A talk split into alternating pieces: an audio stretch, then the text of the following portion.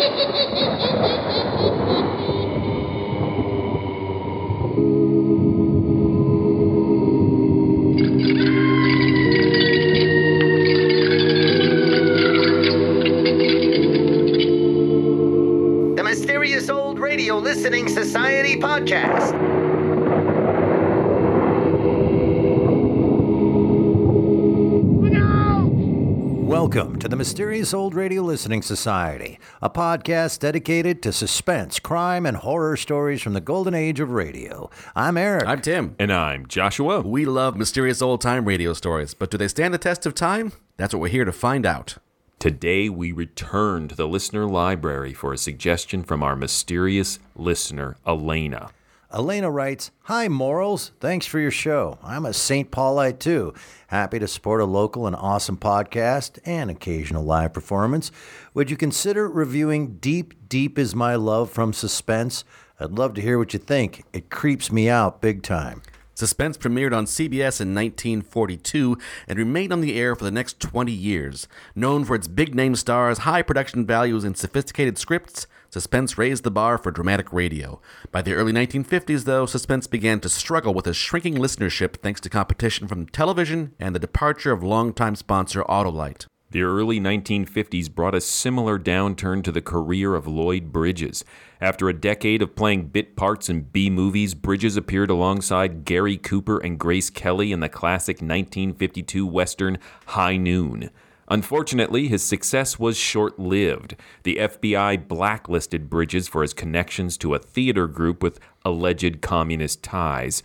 Bridges eventually cleared his name, but the negative publicity hurt his career and he was forced to start from scratch. One place Bridges could get more work was radio. He appeared on Suspense many times during the mid to late 1950s. In addition to Deep, Deep is My Love, Bridges starred in Chicken Feed, Rub Down and Out, and Pigeon in a Cage. In the end, it wasn't radio work that revitalized Bridges' career, it was television. In 1958, he landed the lead role in a new series called Sea Hunt. The show was an instant hit and made Lloyd Bridges a household name. The fact that Deep Deep Is My Love was an aquatic themed episode is no coincidence. It's likely that Suspense hoped to capitalize on the popularity of Sea Hunt by casting Bridges as a deep sea diver. Deep, Deep is My Love was written by novelist Hank Searls. His novels were frequently made into films, including The Crowded Sky and The Pilgrim Project. The latter of which, filmed as Countdown, was one of director Robert Altman's earliest feature length films and one of his most widely panned. Later in life, Searls wrote the novelizations of Jaws 2 and Jaws the Revenge. And now that we've unjustly lowered your expectations, let's listen to Deep, Deep is My Love from Suspense, first broadcast April 26th, 1959. It's late at night and a chill has set in. You're alone, and the only light you see is coming from an antique radio. Listen to the sounds coming from the speaker, listen to the music, and listen to the voices. Deep, deep is my love, starring Mr. Lloyd Bridges. A tale well calculated to keep you in suspense.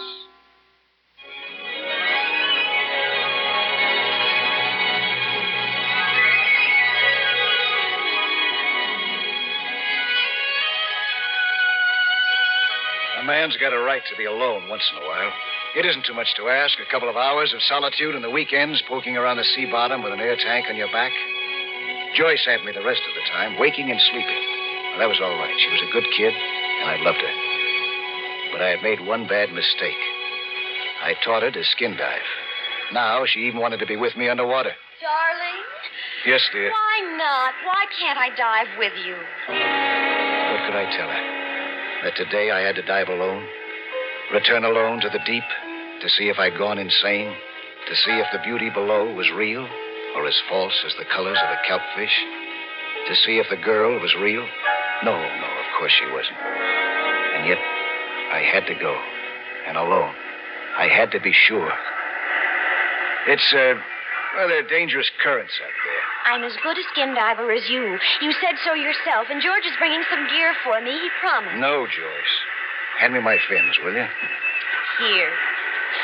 If it's too dangerous, I don't want you out there. George said you went too deep last week anyway. He went just as deep as I did. Looking for you. He said he got a touch of narcosis. Narcosis. Raptures of the deep. Too much nitrogen in the blood at too great a depth. Any diver, even a pro, could get it below 100 feet. They say it's a kind of ecstasy. But it could be a deadly ecstasy, luring you downward and downward, spiraling through the swaying greens, through the sapphire blues to the depths where all was black and white and motionless as death. Had George had it? Had I had it? Was it this that tempted me deeper and deeper? Or was it simple escape? To a world where a man is as truly alone as the crayfish under his rock or the moray eel in his grotto. What's wrong with you, Don? You've been acting funny all week. Did you have narcosis? Was George right? No, no, of course not. And I'm going to tell him to stop tailing me around like an anxious porpoise. I've been diving just as long as he has. Good. Maybe he'll quit and you'll dive with me again. You Yeah. play tennis with me. You never go skiing without me. We're together every second you're not at work, so why can't we... Joyce. Well, I want to know. We do everything together, and now you just. Maybe just... that's the trouble. What do you mean? Hi, kids. Now, skip it. Here he is. Oh, Hi, Joyce. Hi, George. I'm sorry, I had to fill the tanks. it's okay. Brought an extra tank, some gear for you, Joyce. She isn't coming, George. Oh? Well, whatever you say, but we could keep it shallow. A lot more lobsters at 30 feet than 200. She's not coming, George. Meet King Neptune. That's his world, and he doesn't want any women in it. Ah. You know, Joyce, he was out of my sight in that grotto for 15 minutes last week. Maybe he's got a mermaid down there. I, uh, I was after a lobster. what, at 200? Hey, no kidding, buddy. I'm, I'm not following you down there again. Those old nitrogen bubbles started playing tag in my brain.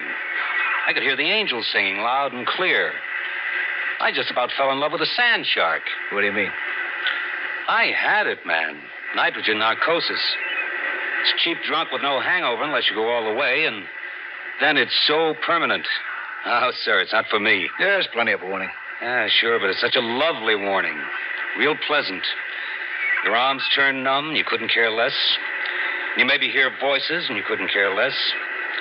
And the deeper you go, the deeper you want to go, and you couldn't care less. No, sir, make mine martinis. You might drive off a cliff going home, but at least it's quick. So let's keep it a little shallower today, huh? You tell him, Joyce. I don't care if he finds a tunnel to China. I'm going to look for seashells, if that's all right, Don. I won't get my feet wet. I watched her start down the beach, head up to hide her disappointment. Lovely brown body swaying as she picked her way through the rocks. I almost called her back. She liked diving. It really wasn't fair to cut her out. But something stopped me. Something calling to me from beyond the rolling surf. Uh, you ready, George? Yeah, just about. I think you had it too, Don. What? Narcosis.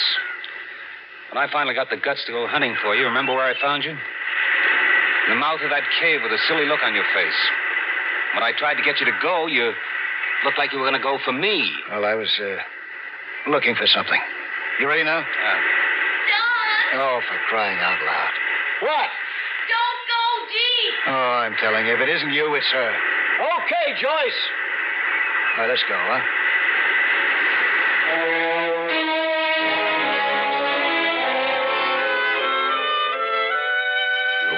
Warm. And snorkeling on the surface, I could see that it was clear as air below. Clear and green, with the giant kelp swaying, beckoning me down. But I pushed ahead to the hole off Point Dume, a bottomless deep astride the great circle course the gray whales take from Galita Point to the breeding grounds in Magdalena Bay. I had seen whales here, startling as moving reefs, suspended between surface and bottom, driven southward, always southward, driven by the urge to mate. I had seen black sea bass flashing downward at the sound of a boat, and great bat rays gliding deeper than I could follow.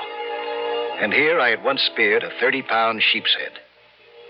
I had nightmares for weeks and remorse because he was harmless and friendly, and I'd killed him on impulse to bring him back to Joyce. He'd sounded for the deep when I hit him, trying to lose me and retreat to some dark hole to nurse his wound, as all creatures will. But the spearhead held, and I'd taken all the depth that he could find. Now he hung as a reminder in my garage. I hadn't speared a fish since. I hated lately even to drag the big bull lobsters from their holes. It was so much better just to drift along the bottom and look and wonder. Hey, Tom. How far are we going? I pretended that I hadn't heard. To drift and wonder. To drift and wonder in a world of silent creatures who ignored a man as long as he made no hostile move, as long as he left them to their holes.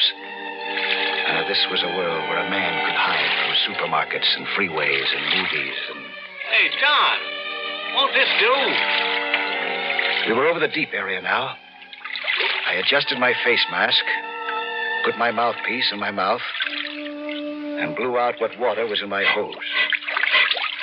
Then I tested the free flow of air from my tank and dove. I was back in my underwater world again. The water caressed me as I dove down 30, 40, 50 feet, heading for a spire of rock to a castle guarding the edge of the underwater canyon of Point Dume. The water turned slowly to light blue, and the cares of the week slipped from my back. I told myself to be content with this. The other thing down there was fantasy. At the spire, I stopped to tickle a starfish, stared into the pink eyes of a golden Garibaldi until he flicked his tail at me and swam away. Joined a school of perch as they started their flight over the canyon. Then I saw it. Just like last week. I told myself that it must be a leaf of kelp far below or some golden sided fish. But no. I caught the flash of a slim body again, girl like, turning below, beckoning me down. Another skin diver? No, no, it was the girl. The girl who had danced in my mind all through the week. I shivered. There were no voices beneath the sea, not even from other divers. But we had talked before, for minutes, hours, an eternity. And she remembered my name. I shivered, fighting the urge to dive deeper.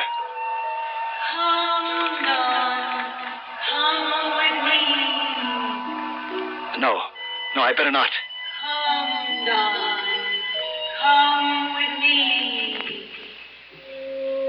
And the voice was gone. She was gone. I had to know. I dove into the canyon, searching for the flash of gold, catching it, losing it, while my arms turned to wings and my body to water, and everything was glorious, shimmering blue.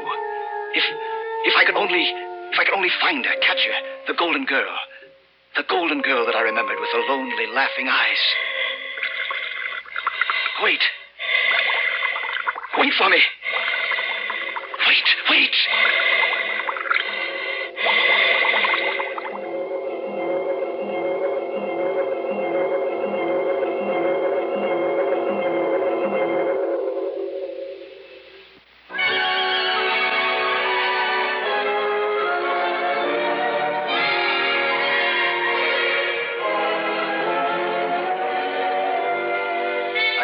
Around the giant boulders, midnight blue at 200 feet. Soared through a lighter blue spotlight of sun filtering through the branches of a giant kelp above. I had somewhere lost her, the golden girl, but I knew that I'd find her again, that she was only teasing. Until I did, it was ecstasy to move suspended in the liquid void, watching my air bubbles form a pearly necklace past my face mask. A moray eel, rattlesnake of the deep, flashed by, and I waved to him. It didn't seem odd anymore. Words underwater. And I could speak too. Where are you? Hiding. What are you laughing at? I don't know. I just feel like laughing. Where are you? Can't you see me? All at once, rounding a reef, I did see her. She was sitting in a shaft of blue sunlight, and all around her towered the age old rocks of the Dume Deep. Her body was as golden as I had remembered. Her face half familiar, her eyes laughing and lonely. This was no thing of the deep, no mermaid of legend. This was a woman, all mankind's woman. And in her eyes was understanding of all men.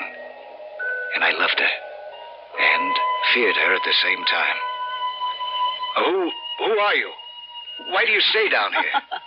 I told you, because I like it. Well, aren't you lonely? I like being alone. Yes, yes, yes, I do too sometimes. But it seems like I never am anymore. I know. How do you know? I know all about you. Hey, you don't have a mask. How do you breathe? I'm used to it. Where do you stay? Don't you remember? Faintly, I remembered a cave in the depths. A dark, warm place of song and peace. Yes, yes, I think I do. Do you want to go there? No, no, I better not. We'll be alone there. But I, I've been down so long, my tank's. Uh, We'll be alone there. George will be worried. We'll be alone. And my, my, my, my wife. Uh, We'll be alone. Then she was swimming lazily through the boulders, and I was following her to a dimly remembered grotto. At last, we were close together in the dim, watery cave. You're alone now, Don. You're alone. I wanted suddenly to kiss her. I fumbled with my mask. If you take off your mask, you won't be able to see. You might drown. Come here. Come here. Wait, there's somebody there. What? I can hear somebody outside. We aren't alone. I peered from the grotto and saw George groping through the shadows, searching. It's my buddy. He's looking for me. Do? He, he found me here once before. You have a right to be alone. I know, but what can I do? If he comes closer, you're as strong as he is, stronger. You mean? You know what I mean. I crouched in the cave, coiled like a moray eel, ready to strike if he. He peered in, blocking my light, and I tensed. He's gone. Come here. Come to me. She slid into my arms, pliant as kelp, light as water itself. Aren't you afraid? You've been down so long. No, I don't care. I don't care. Wait. What's that? If he's back, I'll kill him. I'll kill him. No, no, it isn't he. It isn't he. Well, who is it? It's your wife. My what? How could she be down here? They're looking for you. You've been down so long. What'll I do? Do you want to go with her? No, no, no. I, I want her to let me alone. Just for a little while. She won't. She's even followed you here. Oh. She'll never let you be alone. What, what'll I do? You know what to do. But I love her, you know. A man has a right to be alone. I'd let you alone. I backed into the cave and waited. A form moved by the entrance to the grotto, and I saw in the gloom my wife's face, frowning behind a mask, peering and worried. Oh, she let me alone? She never lets you be alone. All right, all right then.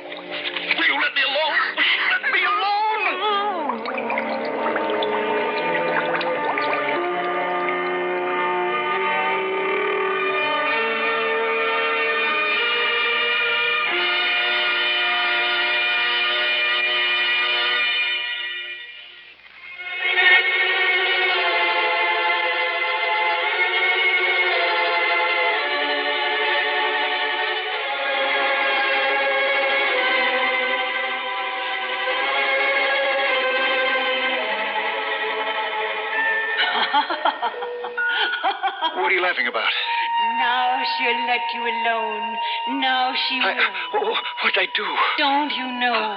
What? Who is it? Don't you know it's Joyce? But, but she, she, she's dead. Yes, she's dead, Don. She wouldn't let you alone, and she followed you here, and you killed. No, no, no. It's all right. Nobody knows but me. Come on, Don. Come with me. No, no. Leave her. She's dead. Come on, Don. Follow me. High above was the blessed blue light of the sky. It was an effort to breathe now, and up there was air, air and life. Here was death, still death. Hurry. Joyce lay near the mouth of the cave with her ripped air hose trickling useless bubbles, and on her face was the look of one asleep in peace. Seeing her there in a narcosis, the crazy rapture passed, and I knew that I must stay. Stay with her under the surging tides. Come on. Come with me. No, no, no. Don, come with me. Come with me. I cradled my wife in my arms. And that is how it has been for minutes, for hours, for an eternity. And Benita stared at us for a moment. and lift. And a school of perch. So I will never be alone. Joyce will be with me always. I will never, never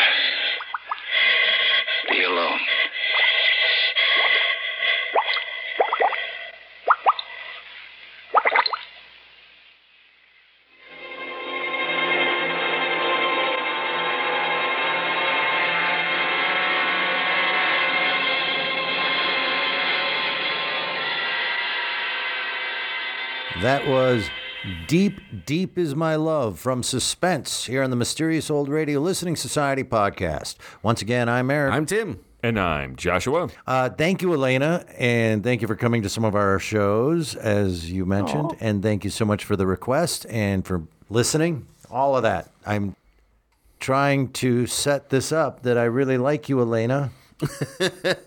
she mentioned, let me start here.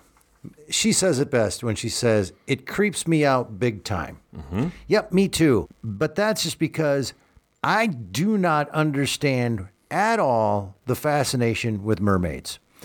I'm assuming this is a mermaid. It was never said. It's some kind of siren, but I'm assuming it's some woman that lives underwater. I assume mermaid.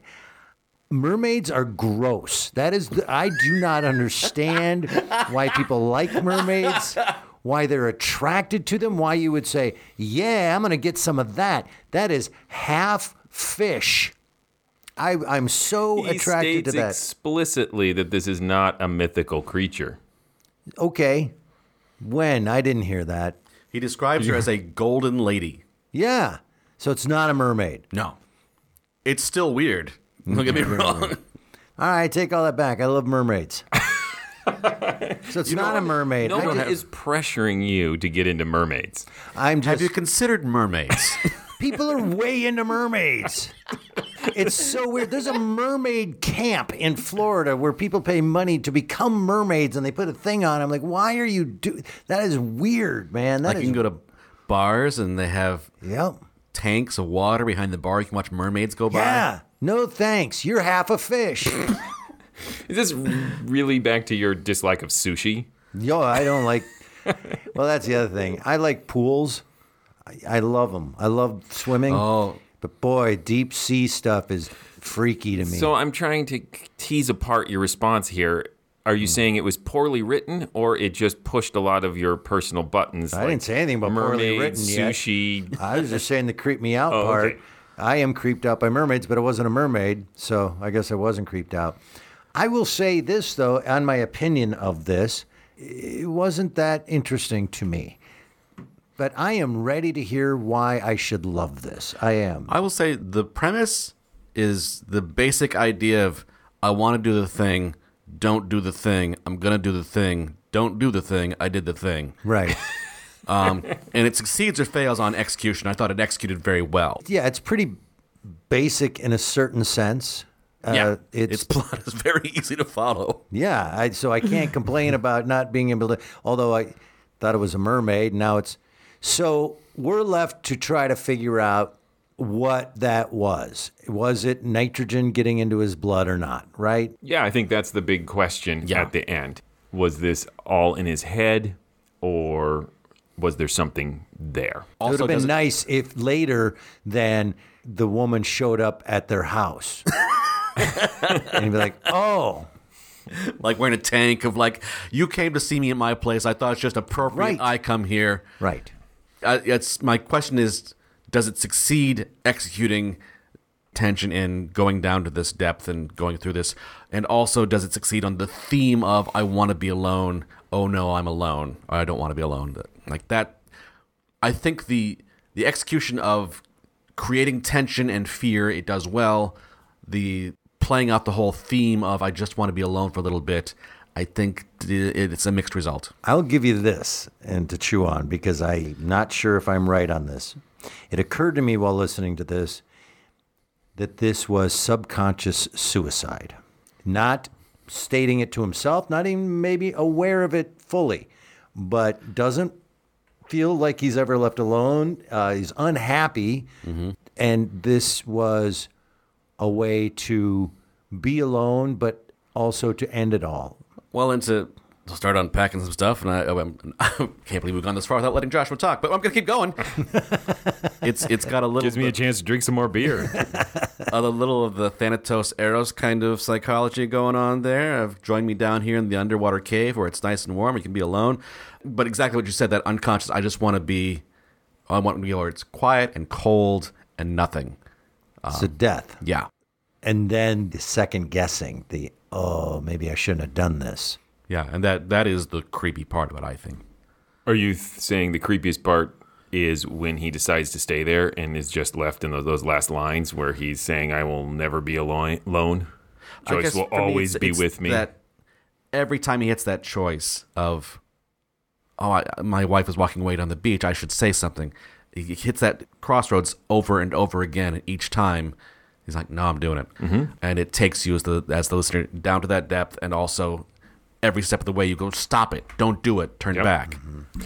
And I mean, his punishment for seeking solitude under the sea is to stay under the sea but not have solitude. He will stay forever Yes. with Joyce. Um, I appreciated the simplicity of it, the poetic justice.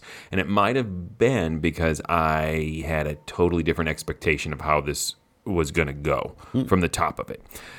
You know, starting with the line of like, uh, a man deserves to be alone. I don't remember the exact phrasing of it, but that's the first line. And later, even the sea woman, the golden girl, Estelle Getty dressed as a mermaid.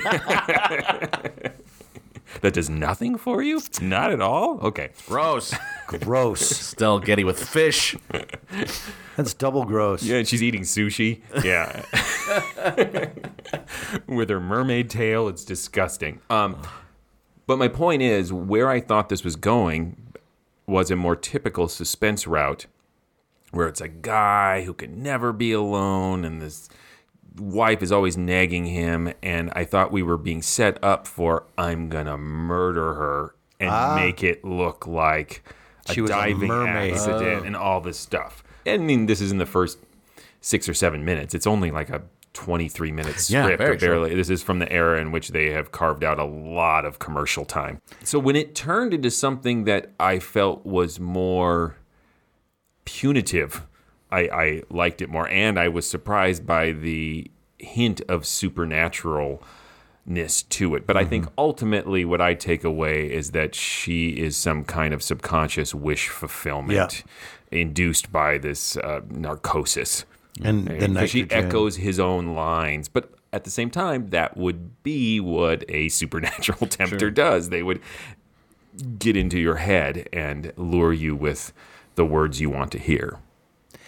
The premise of setting me up to uh, side with, to sympathize with the main character, is that he is being nagged and that his life is terrible. And I don't think it succeeded in that in the sense of I didn't find her to be a terrible person. Well, I don't think you're supposed to think that. Yeah. I thought I was in the first couple minutes and Yeah. then quickly realized I wasn't. For example, when it first hit me was when his pal George shows up and then she immediately starts making fun of him. Yeah. Right? Like, oh, it's King Neptune here, doesn't want any women in his kingdom anymore. And they immediately team up. And obviously, we wouldn't feel this way from a contemporary point of view, but in this period, there's this outside male character who's completely agreeing with his mm-hmm. wife. So I feel from an authorial voice at that point, whether that's condescending she's or infantilizing, he- he is validating her point of view. And so I felt, okay, the story is is trying to say that these are real concerns. And they were talking about when we go skiing, we're always together. When we do this, we're always together. Um, that it may be that part of that story is that is being told is we're always together, and I hate that. But also, we have a really good life, and we Yeah. do lots of fun things. yeah, right? They don't have jobs, obviously. Yeah. They're rich. Yeah, but there's no skiing narcosis or whatever it is. There is actually. Um, there's a thing that can happen when you're Is there like a mountain mermaid? Yeah, yeah, yeah. Mountain mermaids. Uh, no, you can get vertigo if if it's snow blind, and it's happened to me where you think you're skiing down and um, you're actually skiing up. You're not going. You're going uphill, and you think you're going downhill, or vice versa. And once you s- touch the ground, if you you have to be in kind of whiteout conditions for this to happen. Once you touch the ground and realize where the downslope is, and you're wrong, you immediately barf. And you, Wow. Because you just go, oh, that's, and it's ha- it happened to me in Alyeska in Alaska. Completely white out, and I had no idea which way was up or down. Rapture of the slopes. Yep. And then I fell off a cliff. True story. Dislocated both my shoulders. That's one of those stories that when I would tell a story like that as a kid, I would say like a sentence like that, and then people would say, "No, you have to finish that story." Okay, so then there was this mermaid. yeah. I will finish the story if you want off the air. It goes on and on how I got back down. I should not have been up there. I was warned not to go up We because can, of the uh, conditions. put this Your content on wife Patreon. warned you not to go up, and your pal George. No, yeah, right. No, uh, ski patrols had actually left. Everybody was gone. I went up anyway. 26 inches in three hours. It was quite a blizzard. As much as I want to hear more about your wily coyote skiing accident, Then there was a fake tunnel painted into the side of a wall. I will veer this back to uh, Yeah, the yeah. story. And the one thing that I found the most, I don't know, compelling about this was that strange story he tells about harpooning the sheep's Yeah. head fish, Yeah. where he felt this remorse Right? instantly. And it is, to Eric's point, the only time I felt a little empathy toward mm-hmm. Mm-hmm. Don. He describes the fish as harmless and friendly. And that's part of what made him feel so terrible about killing mm-hmm. it. He also Uh, rather ominously describes it trying to escape after it's been harpooned and going down to a dark hole where all creatures try to go, which is ironically what's going to happen to him later. Right. But I think it also seems to foreshadow his remorse over killing his wife, which there's no reason to really, you know, obviously you have remorse. But again, she, like the fish, was harmless. She was there to, well, more than harmless. She was there to actually help him. Yeah, that tracks with the idea of he was going down there to die in a sort of sympathy with this creature that he killed, that he kind of locked onto it and then tried to become a harmless thing that just observes and just floats inoffensively in the water, mm-hmm. but couldn't shake the the the ultimate fate of I'm going to go down further and further, and that I feel dead already. I think the idea of the suicide by diving or even unconscious is a totally valid one, but I just I have a hard time buying into that because he seems to come to his senses in that moment. He is given a choice at the end. He could keep going and die down there with this woman when he runs out of air, or maybe not. Maybe she has some magical powers and he's going to live forever. I don't think so, but um, or to stay and die with his It is- wife who he wronged. Odd that she does tell him like, "Don't take your mask off." Yeah. Mm-hmm. But that strikes me a little more evidence for this being some kind of subconscious wish fulfillment that he is hallucinating, but deep down he knows if he takes his mask off, he's going to die. To me, that's evidence against it being a, a suicide wish. It, I mean, it could be both. That that is the wish of I just want to be with some nice lady that we can talk, and she understands what my feelings are about wanting to be mm-hmm. alone, uh, and she's pretty and not part fish and just everything you want woman. Not part fish. Um, but th- there's also this dark cave that is attached to that desire. That twice he has a chance to plunge into that darkness, and both times he, because of intervention or because he doesn't really want to take that final step, or I guess he does take the final step in the end. So I'm, I'm arguing myself in and out of agreeing with you or disagreeing with you, but um, ultimately he, he doesn't go with her when he has mm-hmm. the chance. He stays outside of that cave, even though it ultimately takes him into a, a dark place.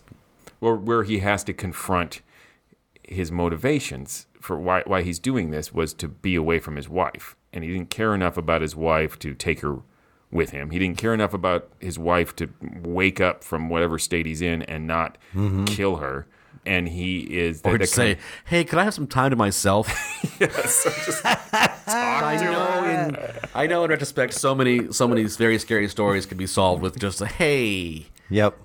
reasonable request here. but at one point he describes this golden girl as uh, all mankind's woman. In her eyes was the understanding of all men, and I loved her, which seemed like that really narcissistic male perspective of like I'm so complicated and Yeah. my wife or significant mm-hmm. other does, Does not, not understand, understand. me, and there's this mythical dream person who understands all of my You don't have to say it because. I see it and I understand it. Yeah. And he comes face to face with what a foolhardy delusion that is. Worth drowning for. so, yeah, it's creepy, Elena. Any other thoughts? I will say, I thought a lot of the descriptions of the underwater world were pretty appealing. Yeah. right? It seemed I learned some magical. wo- some words I didn't know before. Some identification of, like they'd be like perch, and I'm like, got it. Know what that is? Didn't know they were in the ocean. I didn't either. That one was like, I those were But then they said some other animals, and I'm like, never heard of that. So But I looked up sheep's head because I was curious about that fish. please tell me it is half sheep, half fish. Yes. a sheep funny enough. mermaid. Back half of the sheep. Sheep made. and the front half is the back half of a fish. So it's really mind boggling. Now that I find attractive. No, but uh, it's the sheep's head is sometimes called the convict fish because it has these uh, stripes on it like a prison jumpsuit, which I thought was interesting given that he's going to uh, murder people. But Like also, the Beagle Boys from right, like the Beagle Boys.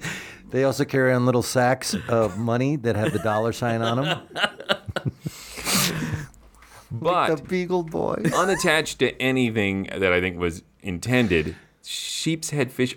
I don't know if you've seen these pictures online. Are the creepy fish that have these incredibly human-looking teeth? Oh, oh, oh, Oh, it got Tim.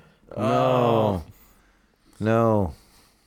Have you seen pictures of it, Eric? No, I just I'm imagining Oh, it doesn't do them justice. It's teeth Yeah, I seen. from a human in a fish. why aren't they called human teeth fish? Don't look at my mouth, fish. That's not really pertinent. Don't make me smile. And I looked up perch, and they have human ears. It's no, I'm kidding. We got a lot of perch in our neck of the woods. I thought it was a freshwater deal. I did too. It's got to be a different kind of perch. sea perch. Well, should we send it to a vote? Yes. Tim, you're first. All right. Particularly, I guess I didn't spot this as a later suspense episode uh, in the initial listening to it, but particularly for later suspense, good job. Good job, late era suspense. Like I say, the, this plot has a very straightforward path, uh, which on the journey made me go like, I got it. I got it. He's going to Right. go do the thing. Um, but once he got into the water, the story really blossomed for me and, and became interesting. All the down payment that was made on this story paid off, and I, obviously, the, his motivations are interesting to think about because we had a we talked about him just now. I don't know if you were there, but um, it was awesome. I wasn't listening. So I would say it stands the test of time. Uh, I'd be hard pressed to find a late episode, a late era suspense that'd say classic, but stands the test of time. Good job. See, my immediate response after listening to this was, wow, that was really good, but I wouldn't call it a classic. But like you're saying, hours later, I kept thinking about it. And I kept thinking, like, oh, there's something in there I didn't notice and making connections. It kind of felt a little like a dream that keeps coming back to you all day long in little portions. Um, and I just kept thinking about it. So I'm going to call it a classic, particularly as you said in the era it was produced of suspense, which are usually these slim, very predictable reruns of better episodes of suspense. And here I think we have a deceptively simple story that uses its short running time to make it more interesting and give us a lot of things to walk away and think about. I really liked it. It's hard for me when I hear Lloyd Bridges not to picture the guy from Airplane. no. It's so hard to not see that guy deep sea diving, that character he played. Um, it was good. I'm not trying to be flippant. I just don't know what else to say about it. I thought it was pretty straightforward. It wasn't overly interesting. I did not spend time later thinking about it. I thought more about it in this discussion, like, oh, those are interesting. But it still didn't, wasn't enough for me to go, oh, I missed all that. That's really good. I just, yeah, I get it. I, I- I don't think there's anything. Stone on nitrogen killed his wife. Right. I, Moving on. That old chestnut. I think it was, it was humdrum for me. Do we still use that word? I wonder what the etymology on humdrum is. We're gonna look that up. No. Okay. okay. Tim, tell them stuff. please go visit ghoulishdelights.com, home of this podcast. Uh, you can visit there. You can listen to other episodes. You can comment. You can vote in polls. Uh, you can let the world know what you thought of this. Was it humdrum? Was it was it worse than a fish with human teeth? Was it awesome? Those are the three categories we offer you. Okay. One of the votes from now on is fish with human teeth. Classic, stands test time, fish with human teeth. And it's a t shirt. You can also uh, connect to our link. That's the modern term. Like you can push the button that connects you to our Threadless store and buy swag, um, where we've promised many T-shirts that we have not yet created, but uh, well, we'll get to them. We need a t-shirt intern. We do, uh, and you can also link. Wait for it. To our Patreon page. Yes, go to patreon.com slash the MORLS and support this podcast. Now, if you are tired of hearing us say, go to Patreon, support this podcast, blah, blah, blah, we've got all sorts of great stuff, and you're like, I don't believe that you have great stuff. This is some kind of scam. well, uh, in a couple weeks from now, we are going to be doing a Patreon pledge drive. But unlike most pledge drives, where they're boring and dry and you get less of what you like instead of more, you're going to get more of what you like. We have some very special episodes of this podcast. We are going to be releasing some episodes that are Patreon only for the general listeners to check out and see if we are just talking through our hats. Or if Patreon. That's another one. I wonder what that one means. talk through your hat with hum, human teeth. Humdrum. So yeah, uh, stay tuned in a couple weeks in October ish. Depends on how this releasing goes. We're shooting for October. Uh, you you no longer have to take our word for it. You'll be able to hear some of the exciting things you get to listen to through Patreon. It's going to be like a, a telethon? Kind of, only no children will be helped in any way. You'd like to see us perform live, the Mysterious Old Radio Listening Society Theater Company does audio theater and recreations of classic old time radio and a lot of our own original audio theater work on stage. Come see us perform monthly. You can find out where we're performing each month and what we're performing by going to ghoulishdelights.com or mysteriousoldradiolisteningsociety.com. Um, and you will see uh, how to get tickets to come see us, or how to see us virtually, where you can get an online ticket, or you can buy an online ticket and watch it later because we'll record it. But uh, you can see us doing uh, audio, radio, drama, theater, uh, and see our faces doing things With human teeth. with human teeth. What's coming up next? Up next is my choice. I've selected a s an episode of The Adventures of the Abbotts. I love that series. entitled The Clicking Silver. Until then, out. Humdrum, an adjective meaning dull, routine, lacking variety or excitement. Origin mid 16th century, likely a reduplication of hum.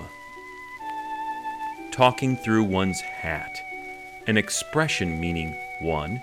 to say foolish things, to talk nonsense, 2. to exaggerate one's achievements or knowledge, to bluff or boast. Origin 19th century. The first meaning is believed to originate from the mumbling, incoherent speech of a drunk, which likely sounded to a listener as if the inebriate were actually talking through a hat. This meaning is possibly connected to the 19th century Irish expression in one's hat, signifying a state of extreme intoxication. The second and more contemporary meaning of to talk through one's hat can also be traced back to alcohol consumption, in this case, the empty boasting of a lush. Fish with human teeth, a 21st century slang term meaning